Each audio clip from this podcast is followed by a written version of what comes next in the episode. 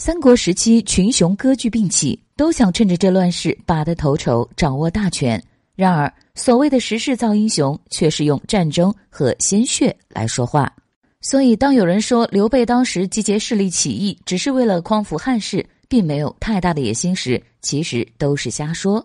谁会仅仅为了延续家族的势力而拿命去换？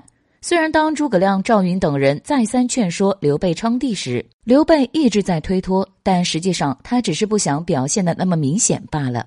为什么这么说呢？先来看看他四个儿子的名字，连起来解释就能看清楚他到底有多大的野心。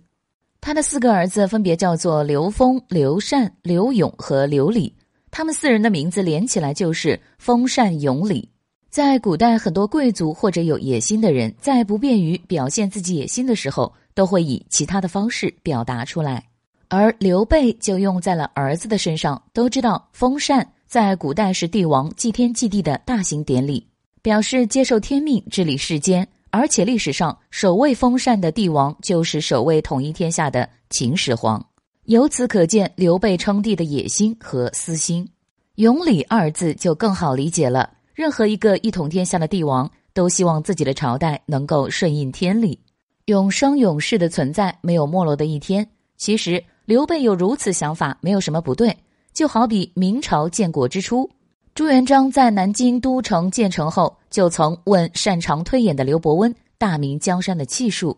当刘伯温巧妙回答说是万子万孙方尽时，也是龙颜大悦，认为大明可以长治久安，历数绵长。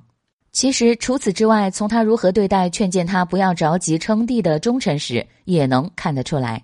当时费师、雍茂和刘巴三人都曾直言大敌未灭，此刻不适宜称帝。然而，刘备虽然生气，但仍然是悄无声息地处置了他们。费师和刘巴被冷落，最后郁郁而终。雍茂日后则被找了个理由杀死了。